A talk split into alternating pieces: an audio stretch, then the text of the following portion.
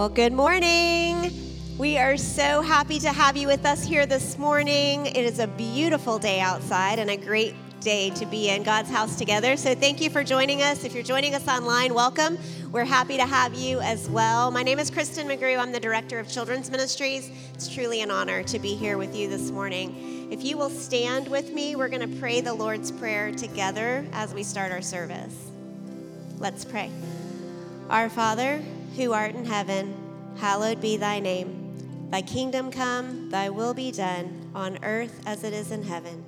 Give us this day our daily bread, and forgive us our trespasses as we forgive those who trespass against us.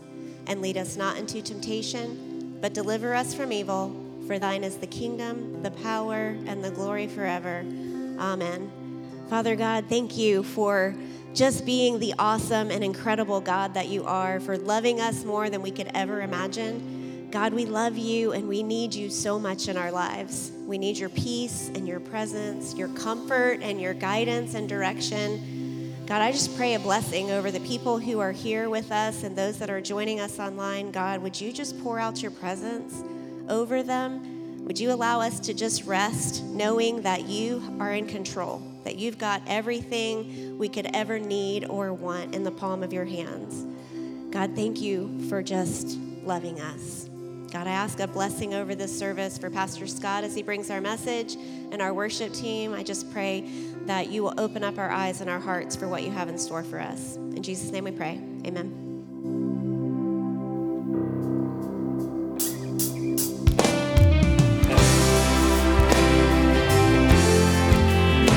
Good morning, church. We are glad that you're here. I want to just invite you guys to sing along with us this morning as we start our time of worship and praise.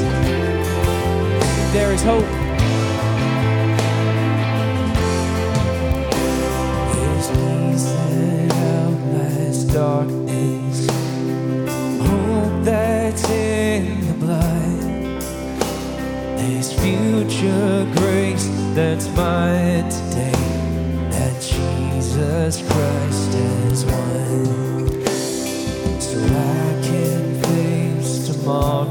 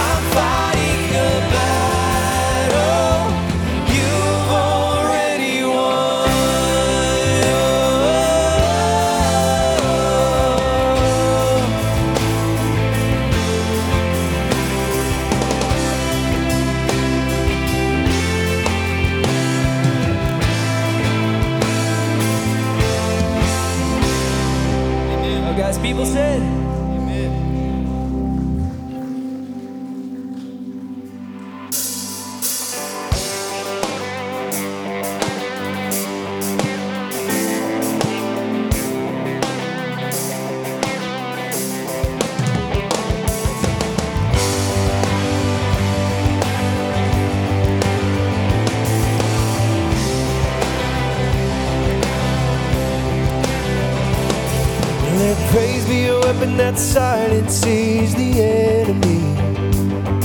Let praise be a weapon that conquers all anxiety. Let it rise. Let praise arise. We sing your name in the dark and it changes everything. We sing with all we are and claim your victory.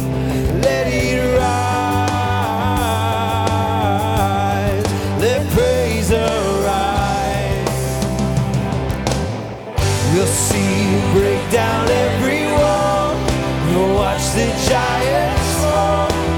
You cannot survive.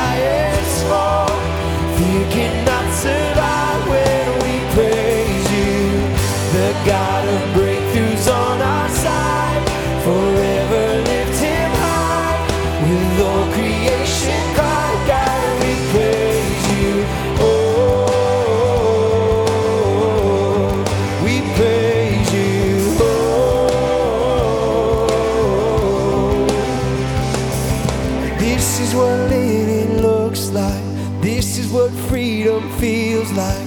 This is what heaven sounds like. We praise you, we praise you. This is what living looks like. This is what freedom feels like. This is what heaven sounds like. We praise you, we praise you.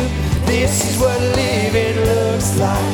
This is what freedom feels like. This is what heaven sounds like. We praise you, we praise you. This is what living looks like. This is what freedom feels like. This is what heaven sounds like. We praise you, we praise. We'll see you break down every wall. We'll watch the giants fall. Fear cannot survive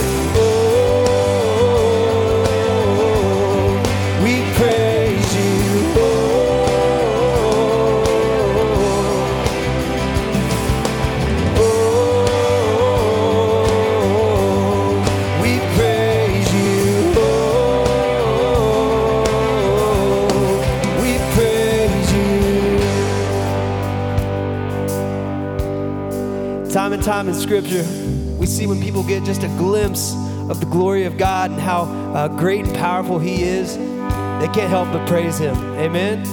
So we're going to keep singing. We're going to add a new little piece to this song that we've done a few times. It says, I can't hold back my praise. I'm going to let it out. Are y'all ready to sing that with us? Amen.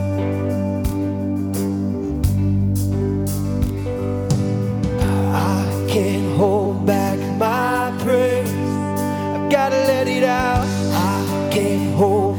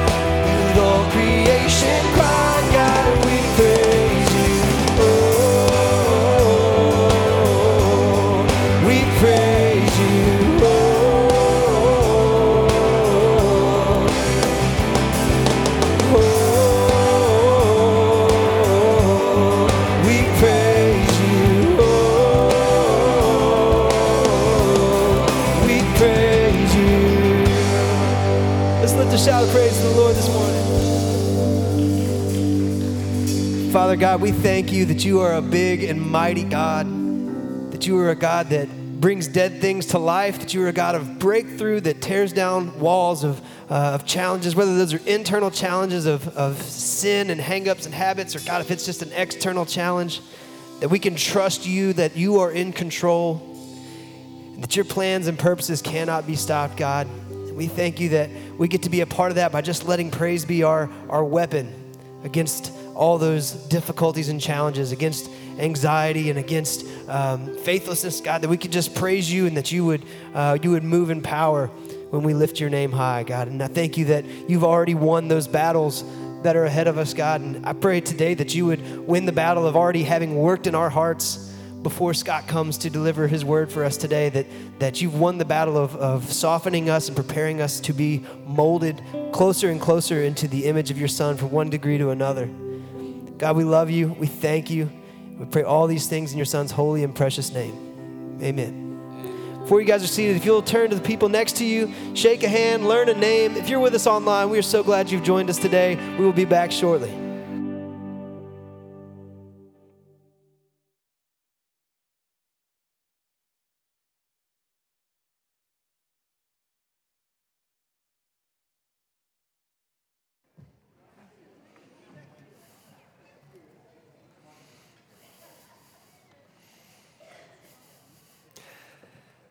Well, good morning. Hope everybody's doing good this morning. I want to welcome you and thank you for joining us today at Community Life Church on this, I mean, it is gorgeous Sunday morning. Uh, my name is Scott Veroneau, and I'm the lead pastor here at Community Life, and it is an honor to have you in our family room or to have you joining us online. Uh, means the world to us that you would set aside time today to, to be here with us, and, and we so appreciate it. At Community Life, we love God, we love our neighbor, and we believe that our mission is to connect people to Jesus because we believe that Jesus is the source of life. And so our hope is that um, you will find that source of life, you will hold on to it, and then that you will also share that with every single person that you encounter. And um, if there's anything that we can do to stand alongside you in this crazy world, can we all agree that it's a crazy world? Um, we would love as a church to be able to do that. And so just, just let us know, and we'd, we'd jump right in the trenches with you. So, a couple quick announcements. I, I, pray that my voice lasts the rest of today. Um, it's been a fun day. Um, so, a couple quick announcements, and then we'll jump into the, uh, uh, two different parts of our, of our time together today. So, the first one has to do with uh, Night to Shine, which is our prom for our, our special abilities folks. And uh, just want you to know, we've been pushing this for a while now. We have all of the buddies that we need. Isn't that awesome? So, excited about that. Uh, go ahead, and I know some of y'all are dusting off your tuxedos. Let's see how those tuxedos from the 70s look. Y'all, come on. Man, it's going to be fantastic. But we're glad about that. The one thing that we're asking, and for you to consider, is um, when we work the red carpet and the paparazzi, we invite our military personnel to um, wear their dress blues or whatever. I, my, my, dad was in the Air Force, so dress blues. I don't know if that's across all of the, let's say your formal wear, um, to help escort our guests down the aisle. It's amazing, it's beautiful, it's something that'll be absolutely fantastic. If that speaks to your heart and you'd love to be a part of that, stop out in the lobby and check in with the gals out there, and they'll get you all signed up. Same thing about those old tuxedos. Some of y'all are looking at your dress blues and you're like, I don't know if those are going to fit the same way, but you still got two weeks, right? Like, I mean, there are things you can do uh, to get there. Y'all never look better, man. Put them on, and it's amazing. So, we just invite you to, to jump into the middle of all that. We have a discovery class that is starting next week. It'll be during this service. So, if you want to go to discovery, you can come to the, the 10 o'clock service and then attend discovery at this service.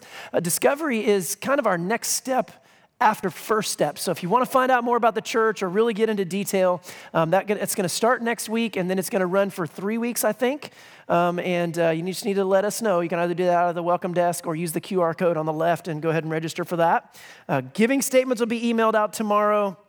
And um, Kat wanted me to remind you that there's still openings uh, for a lot of couples groups, all sorts of support groups that we have out there available uh, if you're looking for a group to connect with. Um, ladies, we have some of the best classes for you on the planet. Like, if you want and, and, guys too, but ladies, I mean, like, ladies are showing up and they're teaching classes and it's amazing. So, if you're looking for a place to connect, uh, stop out in the lobby and they'll, they'll get you there. And, and for all ladies and guys, we have the best teachers at this church. And um, it's just amazing. So, if you want to learn your Bible, you want to learn some different topical stuff, uh, find out what we have to offer. And looking forward to that. Okay, um, so we're going to take the next, uh, let's say 20 minutes the first service I took 35, the next service I took 30. Uh, we're going to try and get this to 20 and, and talk about um, our giving from, from 2023 and then look at 2024. And so if you, if you came in and you did not get one of these books, um, if you'll do me a favor and just raise your hand, wave. I know as, as Paul is down for, is that Paul? I can't see. My glasses off. Um, they're going to bring you uh, one of the books. I'll wave. Oh, Micah, my daughter.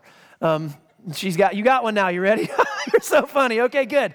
Uh, and we're just going to walk through this. Now, if you're a guest today and you hear the preacher say, grab one of these books or we're going to talk about 2023 giving, don't worry. Um, I'm not going to come and try and get your wallet. Uh, I will not be walking the aisles with a credit card swiper at the end of this service. You can relax, it's all good. In fact, I, I think the way we're going to talk about money today and talk about resource today is one of the most healthy ways that I have ever seen a church have this conversation because we're going to be working through what we spent and show you how the money that you gave hit the ground in 2023. Um, we believe that if our mission is to connect people to Jesus, then every dollar you give, we are accountable for, and we want you to know that that's exactly what it's doing. So we want to report that out to you, and we're going to take time in the service to be able to do that.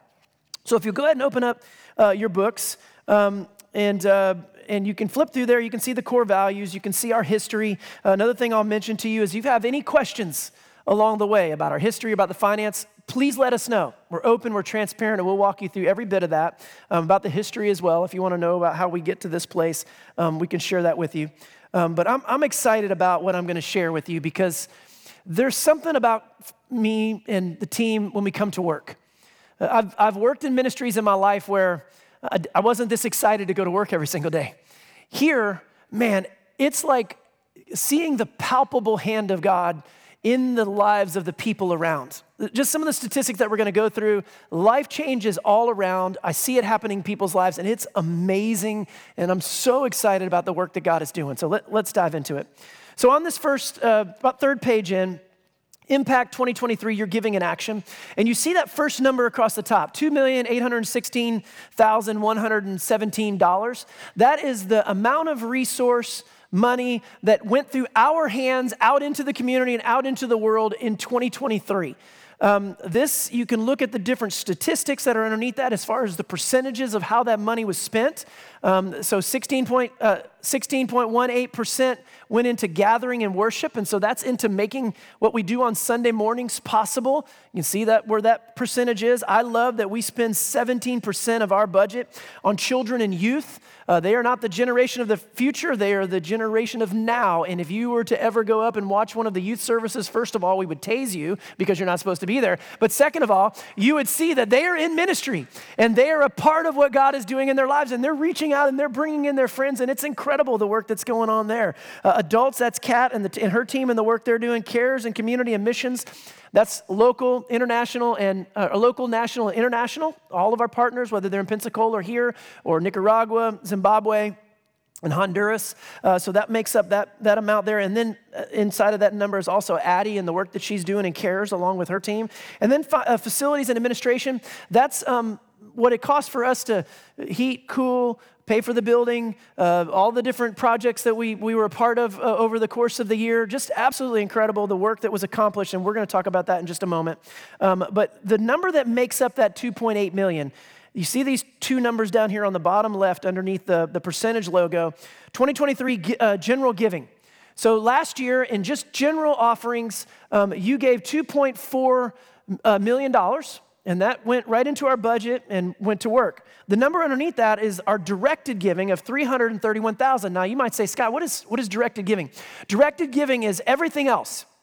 So think Night to Shine, Tux Bucks, the resource that comes in to help fund that ministry. Think Vacation Bible School. We have people in this church that that's been their heartbeat, that in their life they were impacted by Vacation Bible School. They have kids in children's ministry, and so that's one of the areas that they direct extra giving um, to that area. And so those amounts of money that come in, the, the, your students, as they raise money to go on mission trips, that goes into that $331,000, and it goes directly into the life of the church and the work that they're doing, but it's outside of budget. And then the additional part to make up that number is the 79,000 1,632. That's money that was taken from a previous year's overage that was placed into last year. And once again, I'll tell you about those projects here in a second as to what was accomplished. So when you look at that, you can see um, the makeup of, of all the resource that came in. So now let's talk about some of the exciting stuff that happens. And, and let's start by talking about children's ministry, Vacation Bible School.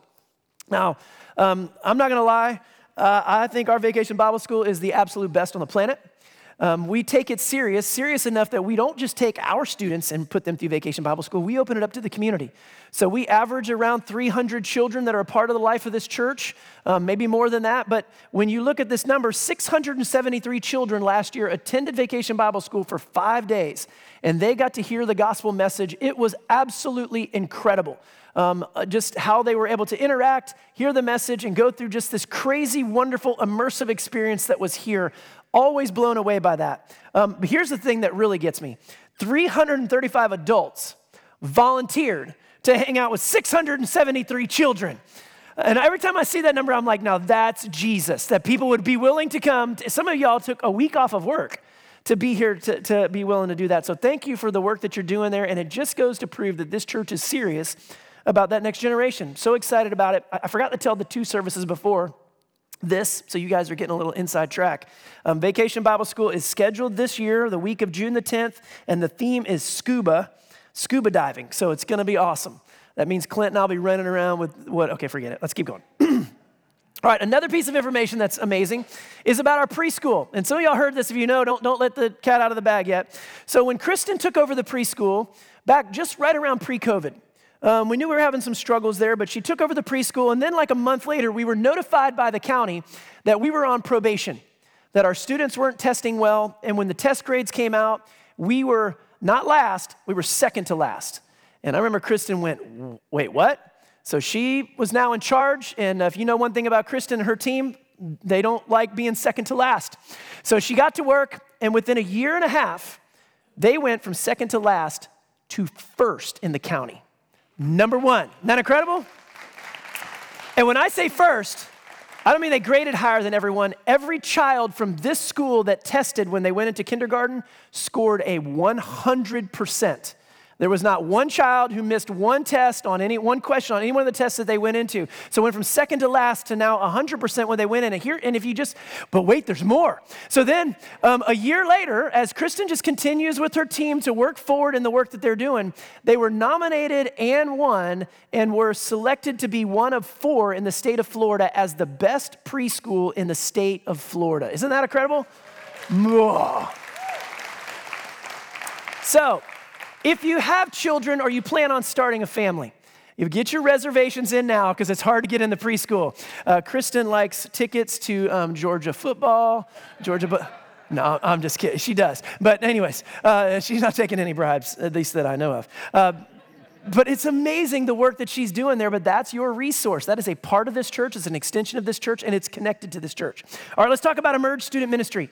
Um, last year was a tough year for, for students. Uh, so when uh, Clint became an associate at the church, Nikki Cruz, who was worked with him for years as an assistant, she took over youth ministry, and last year she moved to Atlanta with her husband. And my son, who was the assistant youth director, had never really done that, had only been a couple months into it, found himself as the interim um, just figuring it out and did such a great job. We pulled around him and he just did a wonderful job holding all of that together and gave us enough time to where we could go out and we could hire the right person because that is such a vital position.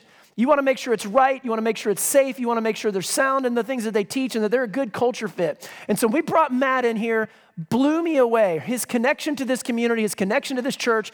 And now you see, as he's just kind of getting his, feeding, uh, his footing underneath him, the growth that's going on in, in youth ministry is just profound. And he's putting systems in place that this thing is just going to continue to grow and reach all over the place. So, so proud of the work um, that they're doing. All right, flip over to uh, worship and teaching. Um, so average attendance, 1,125. Uh, that's, that's a lot to me. I, I, look at that number and I think, oh, it feels like so much more. It's because it is. Um, that's the average over the course of the year. Last year, we grew by 300 people over the course of the year, but we averaged the whole year together.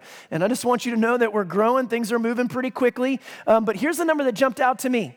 Um, last year, average online attendance, 225 people. Now, just think about this for a moment we have a church of 225 people that log in. Good morning. Y'all say good morning to them. That log in every Sunday morning, on average, 225 people.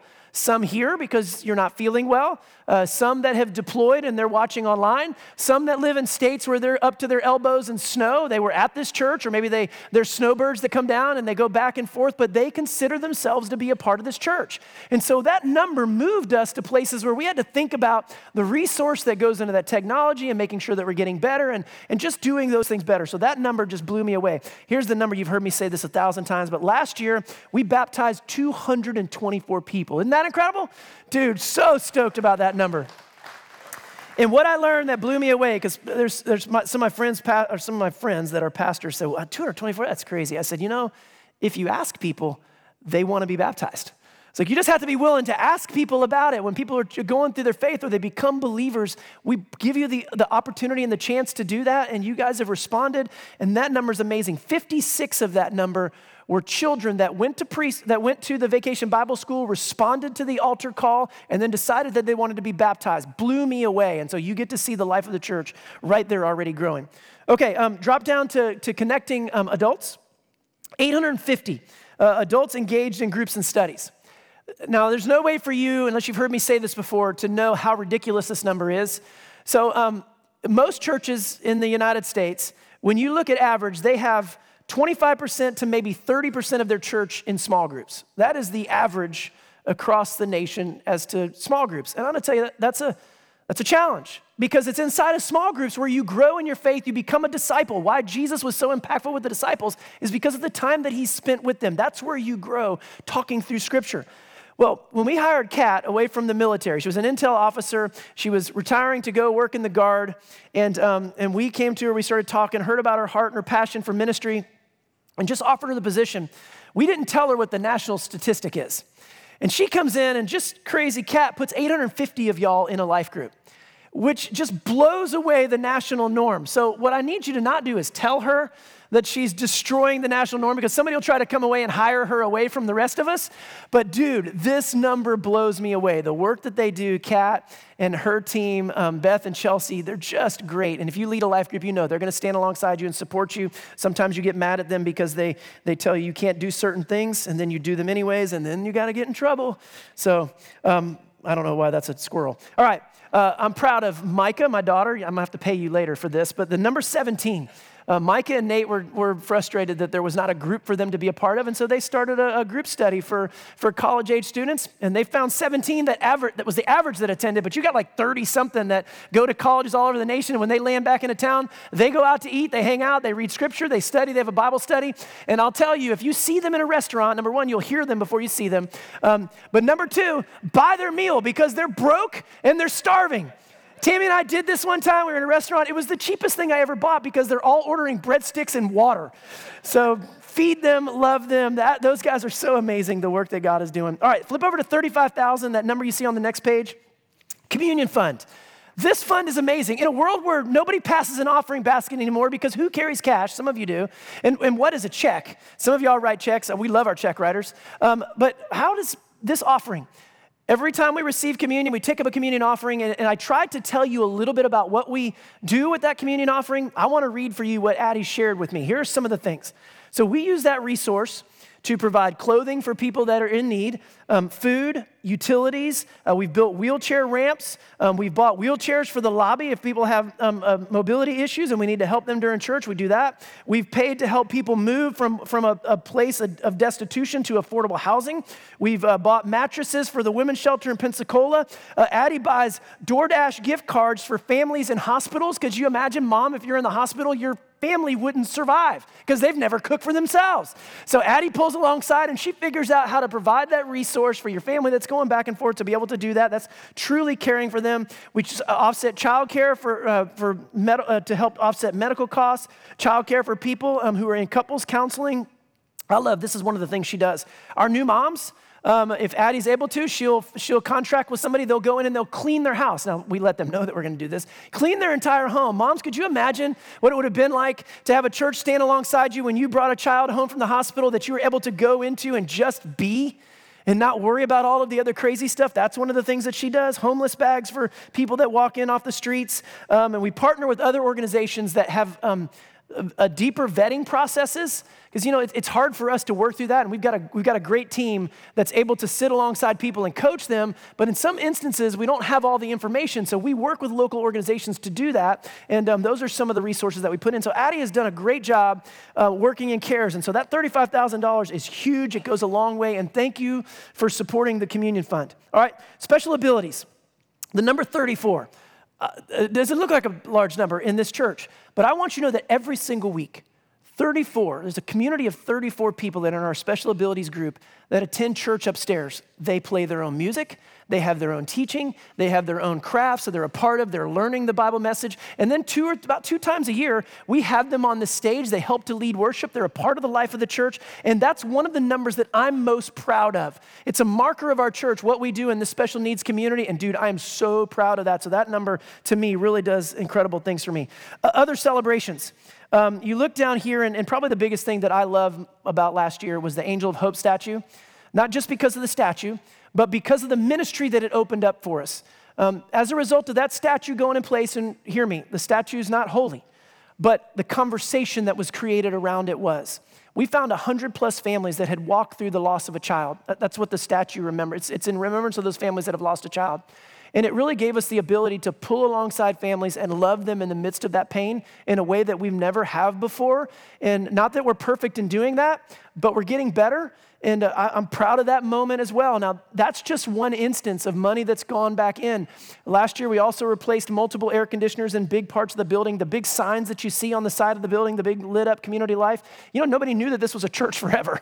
And they thought it was a community center. Now they know it's a church because the light, when you drive by, you can see the light that's shining out of there. I love that. Um, and then we bought 250 more chairs for this room. The 10 o'clock service, we're adding chairs even now so that we can make sure we can get everybody in here. So it's just incredible to see that work too. All right, um, flip over to the next page 2024 budget total. Um, so this will take a little bit of explaining. And um, just so just hang, hang tight with me. Here we go.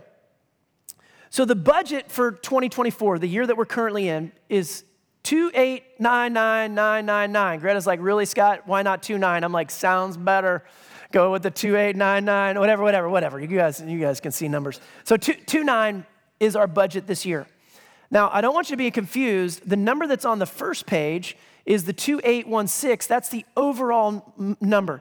289999929 is our budget that is set for this year. Now, if you look, our income last year was $2.4 million.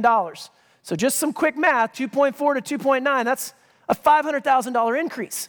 Now, if you're a business owner or if you know anything about church statistics or church growth, that's a 20% growth. That is strong and, um, dare I say, crazy. And uh, some of you might be like, yeah, Scott, what are you thinking there? Um, so that's a $500,000 growth. Here, here's what I want you to know your finance committee at this church is, is incredible. They're frugal, they're smart, um, they set aside for the future, and they prepared for days like this. And that growth, you might say, Scott, why a $500,000 increase? Last year, broke us. The growth that we experienced in 2023, when we disaffiliated in 22 and we went through all the growth in 23, um, it, you guys broke all of our systems. Like we weren't prepared for all of the things that we experienced. And so what happens is finance is they set aside resource looking at the different projects and stuff that we had. And we looked at the budget number that when it came in and we vetted through the growths and the asks that were there finance determined that what we were asking for in that extra $500,000 were necessary for us to continue to grow and do the work that God has called us to do. So, um, so the, the extra $500,000, I'll just tell you what, what makes up that number so that you can at least have some awareness. So a, a lot of it is, is found in staffing, but staffing in the areas that make sense when you're growing. Uh, think of cares. The church, it's CARES ministry. So we had to develop that role and expand that entire ministry. So there's a piece of it that goes there. In production, uh, the online experience, the sound, everything that we're doing here, being able to elevate that, that's a piece of it. Communications. Communications the hardest thing that we do. All of the events that we have, all the different age groups, all the different denominations that we're here, you all speak a different language. And so trying to put all that together in a system is very difficult. Mia Burke came in, she put all those systems in place. And then, um, and then now Nikki is the one that has stood alongside that and held it. Even though she lives in Atlanta, she does a lot of that, creating um, uh, graphics and vetting and making sure everything stays on brand. Um, and then the IT portion of the church. All of that had to come up so that we could continue to do that work. If you're going to think about ministry, we were able to add resource to young adults, add resource to youth, add resource to Vacation Bible School, and then, as I said, also to CARES. So you look at that growth that's across the board. Now you say to me, okay, Scott, um, 20%. Give me some math on that. Our average growth year over year for as long as we've been keeping track of these numbers is 8 to 9%. And so when you take that 2.4 and you multiply it by 8 or 9%, you get about $200,000. And so we anticipate that because of your giving and your stewardship, that our natural normal growth is about $200,000. That leaves us with a $300,000 shortfall. Well, finance has taken and allocated that $300,000 because they know that this is a necessary gap year, and they're going to cover that money with resources that we already have so that you guys can focus on just growing in your stewardship, being the church, and allowing God to do the work that He's doing. Does that make sense, everybody? So I think if we're just gonna, if we would stop it talking about just the budget income and the budget information, just focus on praying about what God is speaking to your finances and grow in those areas. If you love the work that God is doing, if you love the baptisms, if this is your church, think about that resource and just be obedient to where God is taking you. And we'll hit that $200,000. The money is in place to take care of it, and we're to be fine in terms of the way that the budget unfolds. Amen? Okay, so everybody understands that math. If you got questions, ask me. Here's the thing that I want to put out there, and this is different. So, in um, in this church, the building of this facility, during COVID, we renovated almost every aspect of this building except for one piece. Do you know what piece that is? This space that you're sitting in. This space has not been changed, except for maybe some paint, since 2000. It's almost the same. And, um, and it's time it's time to renovate it. It's time to do some work on that. And, and so this is, this is what we're gonna do. But I'll, I'll tell you, here, here's how I know. See the screen over here? Just look at that. For all those that are in house, I don't know if the online folks can see it. If you just look at the pastor, no, no, go back to that image. You look at that pastor right there. If you were a doctor, you would think I had jaundice. right? I mean, it's, this is not, and so when you're coming here and you're expecting a certain level of expectation at a church, it's hard to kind of, and these guys do a wonderful job with all of the stuff that they're doing, but it's time for us to go ahead and bring that up. So, what we're gonna do is we're renovating this room. Um, this whole stage is going out. We're actually gonna build in a stage that's gonna be more rounded in the front. It's gonna, it's gonna get me closer to you. Um, so, that's gonna be fantastic. The, all these screens and projectors are going away. This wall is gonna be built out, giant LED screen there, big LED screen on the stage, big LED screen on that side, all new sound, all new lights. Ceiling is getting painted. Um, all of the walls are getting painted. Those pads right there, I recommend you not touch them because they are nasty. Um, but they have been there for all this time. All of that's going to get changed out. Um, oh gosh, there's a th- all of the all of the electricity that goes along with it. It's, it's all important. And here's another aspect. On the other side of that wall over there are three big units, two air conditioned units and one um, uh, dehumidifier. Those all have to be replaced. They're already on order, working on putting them in. That's a $300,000 ticket. So that's $300,000. This renovation right here is $600,000. And then you have the shortfall, which is $300,000. So you ready for this? Finance has set aside the $300,000 for the shortfall. So now let's talk renovations. They've set aside the $300,000 to cover the air conditioners. So now let's look at the stage. That's $600,000 is what this will cost in total. They have $200,000 to put towards that. That leads a shortage of, everybody say $400,000. So I need $400,000. Y'all ready? We're going to give till it hurts. No, I'm kidding. Um, so as we look at that number, I've never stood on the stage and made that sort of ask. And I'm just asking you to pray about it, to, to, to see what God has to say to you. Um, one of our thoughts on this is, is if you are willing to go above um, your normal giving and, and as a family give $1,000, we'll get there. Some families I know that you can do five, ten, $20,000, that's, that would be your relative understanding of what $1,000 is like, is like for most people. I mean, you, you have a sense about that. For some of you, it might be $500. My mom would pay probably $100,000 to shave my beard off right now. Um, I wish she was able to do that. I would gladly shave it. That's, that's a deal I would make with you if you want to do that too. Um, but I, I'm not worried about it because the way that this church handles resource and the way that you guys give, God is going to meet the need that's here, and, um, and we're going to be fine. And, and just so you know, the Monday after Easter, we're ripping walls down. So um, this is going to happen. We know that it's going to take place, and we're just going to start moving in that direction. So consider what God is calling you to do. And here's my close, and then, then we'll pray, and then we're going to jump into a message. Um, honestly, want you to pray about it. If this is your church, and you know, we only make it because of God and how He inspires us and how He moves us, and then also your resource, helping us to do that. Pray about it, and then act upon it. Give. Um, Greta set aside a building fund um, and we call it the Renovating the Family Room Fund. There's some kind of catchy name to it. But if you want to go ahead and pay and go ahead and put that money in there, we appreciate that. You can set aside a little bit of a month and, and do as, as you can with that. But pray about it. Go ahead and give. If you have questions, we're open to answering any of those questions as transparent as, as we ever could possibly with finance. And then the last part is um, we, we commit to being on mission. If we're doing things that are not connecting people to Jesus, we will stop doing them. And we feel wholeheartedly that getting this place up to, up to where it needs to be, it's a reflection on vacation Bible school, on the preschool, on Sunday mornings, and really connecting to the community in a whole new way. Amen? All right, let's pray. Heavenly Father, we love you. God, and we're thankful for this conversation and being a part of a church where, God, we can experience you, man, so often, every Sunday morning, a moment where we know, God, that, that we are in your presence and um, walking alongside and seeing hearts and lives change. And it just blows me away to get these chances. So, God, move, lead us, guide us. We trust you, we love you, and it's all in the name of your Son, Jesus, we pray. Amen. Okay, so the sermon today um, is, is found in Ezekiel chapter 37. So if you want to go ahead and flip there, would love for you to do that for those of you that are following along inside your, in your Bibles. Uh, if not, we'll have the, the words on the screen. But we're in a series called Speak Life. And this is the last Sunday in this series. Um, and, and what we're doing is we're, we're, we're trying to wrestle with the words that God, that, that comes out of our mouth and the power that those words have and really contemplating the meaning and where they come from and how we use them in our lives. And, and so today's going to be in keeping with exactly that. And I'm, I'm, I'm really excited about this message, how it's unfolded in the other services. But I want you to know that words matter. Um, the things that you say to someone, they may hold on to those words for a long time, good or bad. So make sure that you're speaking life. In Proverbs chapter 18, verse 21, King Solomon says, Death and life are in the power of the tongue, and those who love it will eat its fruit. So you have the ability to speak life, you have the ability to speak death, but know this whatever you choose, you're going to eat the fruit of those words that you're speaking. And Jesus in Matthew chapter 12, 34 and 35, he says, Out of the abundance of the heart, the mouth speaks. The good person brings good things out of the good treasure, the evil person brings evil things out of the evil treasure. So not only do we have a choice, life or death, we draw it from whatever has been placed inside of us. And so, since this is a year of transformation, we need to transform our hearts to make sure that what we're drawing from is good, it's righteous. We have those words to share, to speak over someone else. And then um, we've gone through three weeks of this. I encourage you to go back online if you want to watch those messages. But today we're going to be in Ezekiel 37.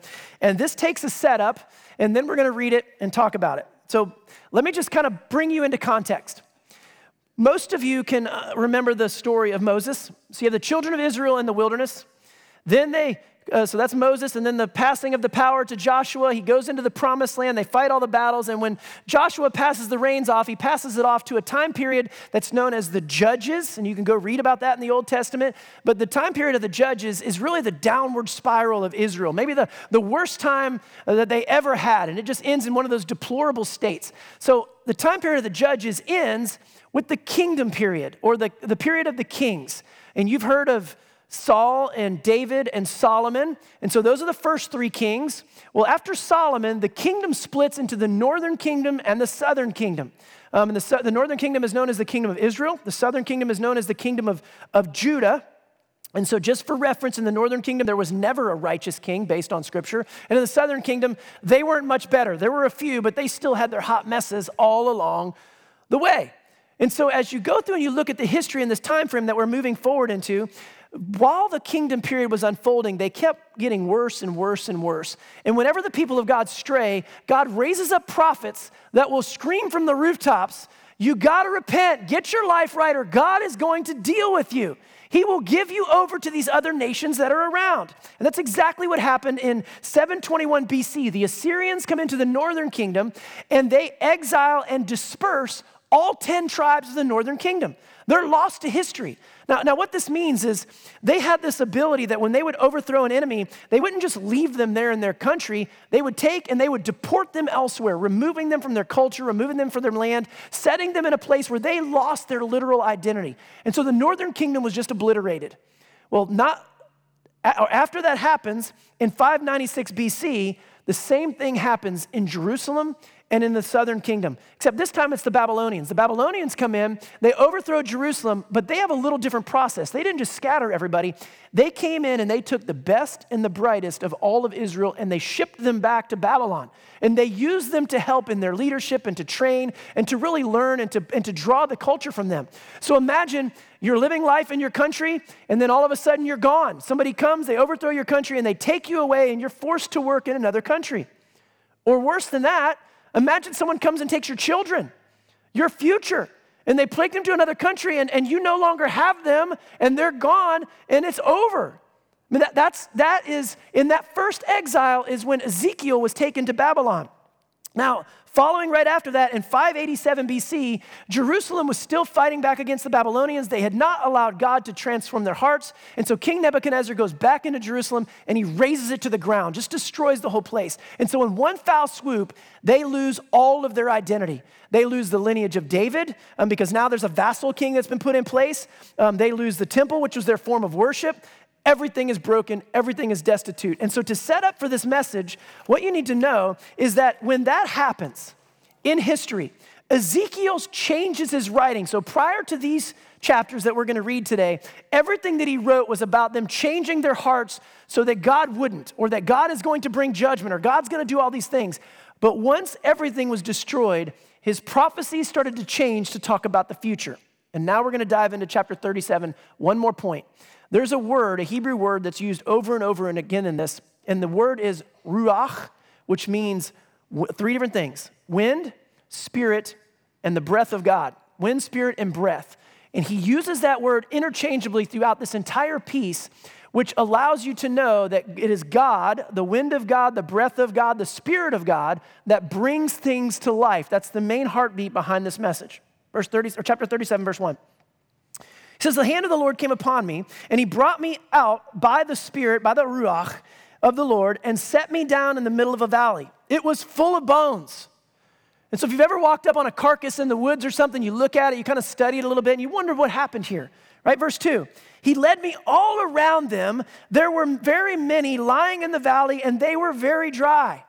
Like if you're an archaeologist and you found this, you'd be diving into the history of what was taking place, but he started to describe them. These bones are dry, they're dead, there's no life there. There has to be something that took place in this valley, but every single thing that is around him is dead. So he has him survey, look at the bones. Verse 3. He said to me, Mortal, can these bones live? You ever have somebody ask you a rhetorical question? Best not to answer it. You didn't. You did so good. That was a rhetorical question. Um, I thought that was funny. Uh, Mortal, can these bones live? And I answered, Oh Lord God, you know. Don't you love the fact that he looked and he thought, they can't live if I do anything, but I'm best just to push this back into your court. So Ezekiel says, God, only you know if these bones can live because he looked at them. They're dead. It doesn't make any sense. It's a bone, it's a dried, beach, a bleached bone. He says, uh, God, only you know that. Um, verse 4 Then he said to me, prophesied to these bones. Now, I'm, I'm going to explain to you my connection and speak life.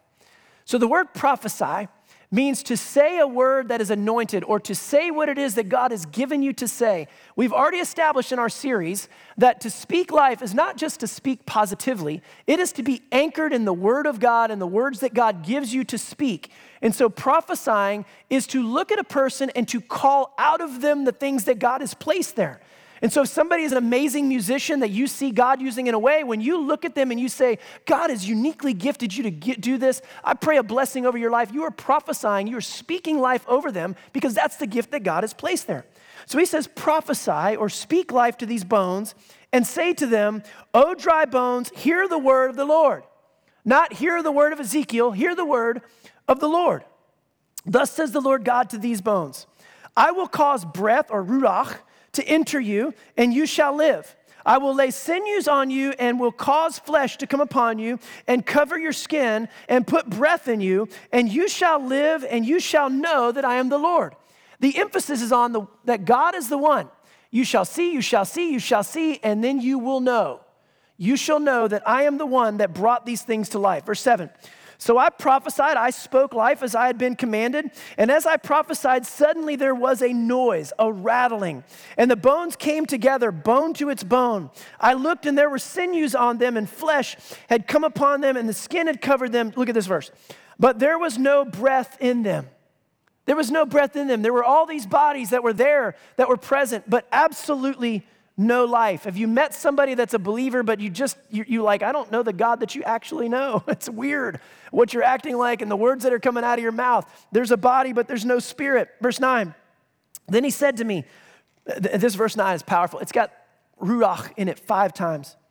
Then he said to me, prophesy to the breath, prophesy mortal, and say to the breath, Thus says the Lord God, come from the four winds O breath, and breathe upon these slain that they may live. I prophesied as he commanded me, and breath came into them, and they lived and stood on their feet, a vast multitude. Now, verses 11 down through 14, these are important because it puts it into context. Then he said to me, Mortal, these bones are the whole house of Israel. They say, Our bones are dried up and our hope is lost. We are completely um, or we are cut off completely. Therefore prophesy and say to them, Thus says the Lord God. Now hold on. Remember, Ezekiel is dealing with people who have lost everything. And this is the word that he gives. And now he's explaining, Thus says the Lord God, I am going to open your graves and bring you up from your graves, O my people. And I will bring you back to the land of Israel, and you shall know that I am the Lord. Um, when I open your graves and bring you up from your graves, O my people, I will put my spirit within you, and you shall live, and I will place you on your own soil. Then you shall know that I, the Lord, have spoken and will act, says the Lord. And we see that take place when they return out of exile and God leads them back and they take. Actually, we've seen this in the life of Israel multiple times and in impossible situations that God brings them back in, into their land. So um, let's just talk about the scripture quickly. Now, you know me, you know I'm about context. And it's very important for me to know that you know that I know that, that you can't just take scripture and lay it over Gulf Breeze. This scripture in context is about Israel. You need to understand that. So, for me to make the inference and, and make the statement that there are pieces of this that we can understand for our life, you need to know why I'm doing that. I'm not trying to say that we're Israel, and I'm not trying to say that all of this applies to us, but there is a truth in this where we can see how God operates and operates in our lives. And here's the key one of the markers of our God is that He brings dead things to life. Now, this is the entire story of our faith. And listen to this statement, and I think this will make sense to you. God has been turning graves into gardens ever since Adam and Eve turned a garden into a grave. God has been reversing that process and bringing life out of death ever since. That is one of the markers of God, bringing life out of a dead thing. And so, if we consider our text, I love the idea of, of Ezekiel, even in a vision, walking around looking at a bunch of bones. And God says, What, what do you see there? And he's like, This is a dry bunch of, bunch of bones. Right? Have you ever been in your, a time in your life where you looked around at a scenario and it was just dead? A relationship, a friendship, a business. Uh, go down and, and, and just think about the different things where you're looking at a scenario and you're thinking to yourself, this thing is done. I've done every single thing that I know. I've, I've, I've, I've attempted all the things that everybody else told me. I've gone all the counseling, I've done all the things, and this thing is just dead. It's kind of like walking around and looking at seeing all the bones and knowing you can't do anything about them. And then God comes along and He says, Hey, mortal, now, I love to think about this is, hey, you person that's not God, what can you do about this? Or can these bones come to life? And our answer is no, I've done every single thing. And a lot of times that's when God says, good, I was waiting for you to stop trying. Now I can do something about it. He's like, hey, mortal, can these bones live? And so for me, the, the first thing that we have to come up with and understand in our lives is that with God's Spirit, anything is possible. Now be careful I'm not offering you a bag of cash in the ditch. I'm offering you the truth that God is sovereign, and if God wants to do it, God absolutely will do it. Our job is to be obedient in this process of what God is doing. And so when we look at something and it's dead, if God calls it to life, it's gonna come to life. If we look at it and we call it to life, good luck, unless that's exactly what God wants. So we're gonna be obedient. If God tells us to speak life over those bones, that is exactly that we're, what we're gonna do. Um, and so then the second part that jumps out to me he says, prophesy to these bones, speak life to them. He says, prophesy to these bones and say to them, O dry bones, hear the word of the Lord. I love that he didn't say, Oh, dry bones, hear what uh, cool things Ezekiel has to say. Or hear what positive word. Dry bones, you look so white and good and, and the way you are. No, no, no. He says, Speak life over these bones and hear what the word of the Lord has to say. And then God speaks life over them. He says, um, I will cause breath to enter you and you shall live. So, once again, our place in this process is to be obedient. And then finally, this one just jumped off the page to me. Without God's Spirit, life is just flesh and bone. It's amazing to me that, that um, Ezekiel sees this valley of bones. God brings them together as bodies, but there, there's no life in them. We've met people in our lives that, that sound holy. They sound like the things that, that we've been studying. They look like they're believers, but their fruit in their life doesn't really add up, right? I'm going to tell you, without the Spirit of God living inside of us, we are just flesh and blood. And here's the thing that I love most about this. And I remember my dad talking to me years ago about this that, that Scott, if you choose to live your life without God, then you are only as good as you can be. That this great big story is yours. And when you're gone, you're gone. And then he doubled down and he said, You know, Scott, as, as, as, I, as old as I am, Micah and Nate, that they're going to remember me. And maybe my great grandchildren, they may remember the stories, but my great great grandchildren, there's not much of a chance that they're going to know who I am. Do you know, it passes that fast for us. But when you have the Spirit of God living inside of you, you take what is the small sphere of your life and you connect it to the greater story, and you become a part of this God that has been bringing things to life ever since the very beginning. Amen? And so that's where we're talking about making sure to allow the Spirit of God to live inside of you. And I think this is me saying to you if, if you've not opened up your heart to Jesus, why? Why not? Why would you not allow yourself to be a part of a, a narrative that connects you to people that are about life and about seeing great things happen in this world where people are connected to the lover of their soul? That's what this is all about. God bringing life to us every single day. And so as we close this down, here's my thought. Um, in this series of Speak Life, we can recognize that we are the part of the great big story, God's story, and in His story, we have this role to play. We can call people to life, His life, by speaking life, or we can choose our own life and our own power in our own words. To which I say, Mortal, how's that working out for you?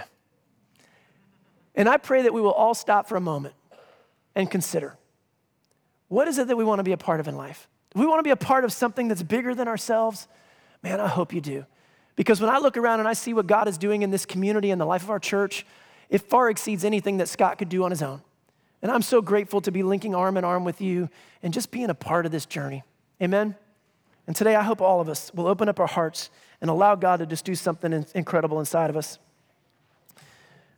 Now, in a moment, we're gonna, the band is gonna lead us in a song that I'm telling you, I'm so stoked about.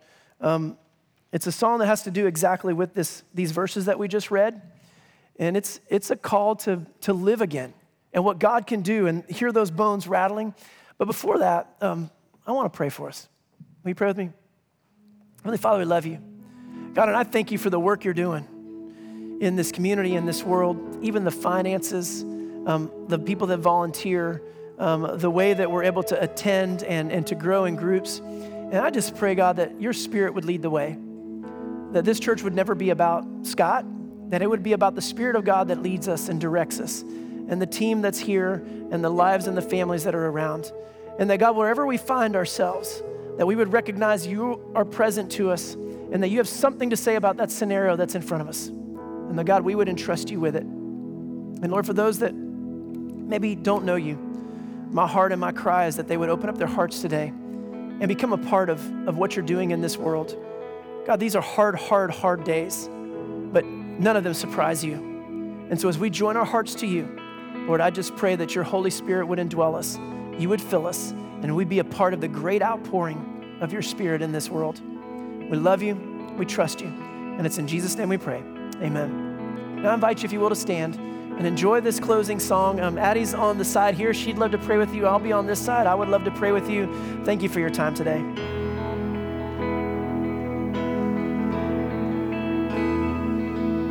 Saturday was silent, surely it was through. Since when has impossible ever stopped you? Friday's disappointment and Sunday's empty too. Since when has impossible ever stopped you? This is the sound of dry bones rattling. Is a praise make a dead man walk again.